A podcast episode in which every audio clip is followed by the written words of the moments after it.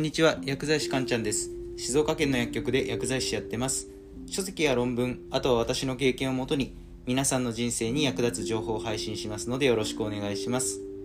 さて今日のテーマですが忙しいことのデメリットということでお話をしていきます。今回は忙しい人についてのお話になります。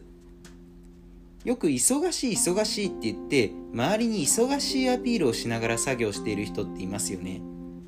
今日はそういう人に何が起きているのかっていうお話をしていきます。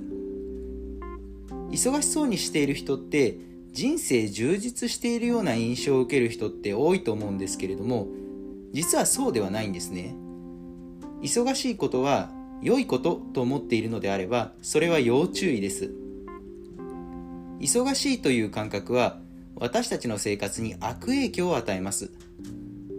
人生のびのび幸せに暮らしたいっていう方は今日の内容をしっかり押さえておきましょう。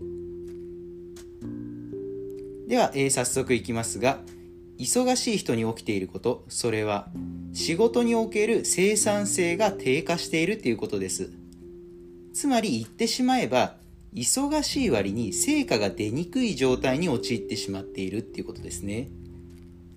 え忙しいってことは仕事が充実しているってことじゃないんですかって思う人大勢いると思うんですけど実はそうではありません。こういうふうに言うには理由があるんですね。で忙しい人っていうのは一日にありとあらゆる作業を詰め込もうとします。しかしある研究によると一日にジャンルの異なる作業を行うとそれぞれのタスクの達成率が25%下がるっていうデータがあります。しかも行っていた作業をもし仮に一度中断してでまた再度同じ作業を再開する際に、えー、中断前の集中力をまた取り戻すまでに15分かかるっていうことも分かってるんですね。一見忙しい人ほど時間を無駄なく有効に使っているように見えますけど実はその逆で忙しい人ほど時間を無駄にしているっていう現実があります。さらには別のデータで週60時間を超える労働をしている人は普段全く働いていない人と同じぐらい認知機能が下がるというデータもあるくらいなんですね。つまり忙しい人に起きていることをまとめるとこんな感じですね。まず最初予定を詰め込みまくる。予定を詰め込みまくったせいでマルチタスクになって仕事の生産性が下がる。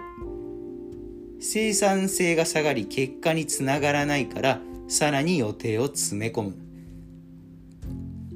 忙しい人っていうのはこういった負のループに入ってしまっています。で、えー、今述べてきたように忙しい人ほど仕事における生産性っていうのは低いっていうことが事実として存在します、まあ、要は忙しさと生産性っていうのは反比例の関係にあるんですね。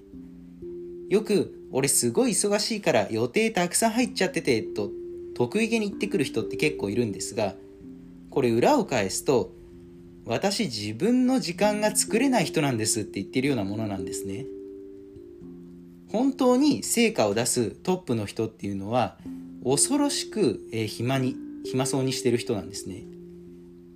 でこういった成果を出す人っていうのはまず最初予定をそもそも詰め込まない。ていうところがあります。で予定を詰め込まないからその結果シングルタスクになって仕事の生産性が上がって自分の時間が作れるんですね。でその浮いた自分の時間を、えー、自己研鑽に使うことで、えー、自分の能力を、えー、高めているっていうそういった、え正のサイクルに入っているんですね。で以上のことからもあなたも今一度忙しさについて考え直してみるといいかもしれません。では最後まとめですね。一つ目、忙しい人に起きていることは生産性の低下である。二つ目、忙しさと生産性は反比例する。三つ目、生産性高く仕事をするためには、むやみやたらに予定を詰め込まず、時間を確保することが大事である。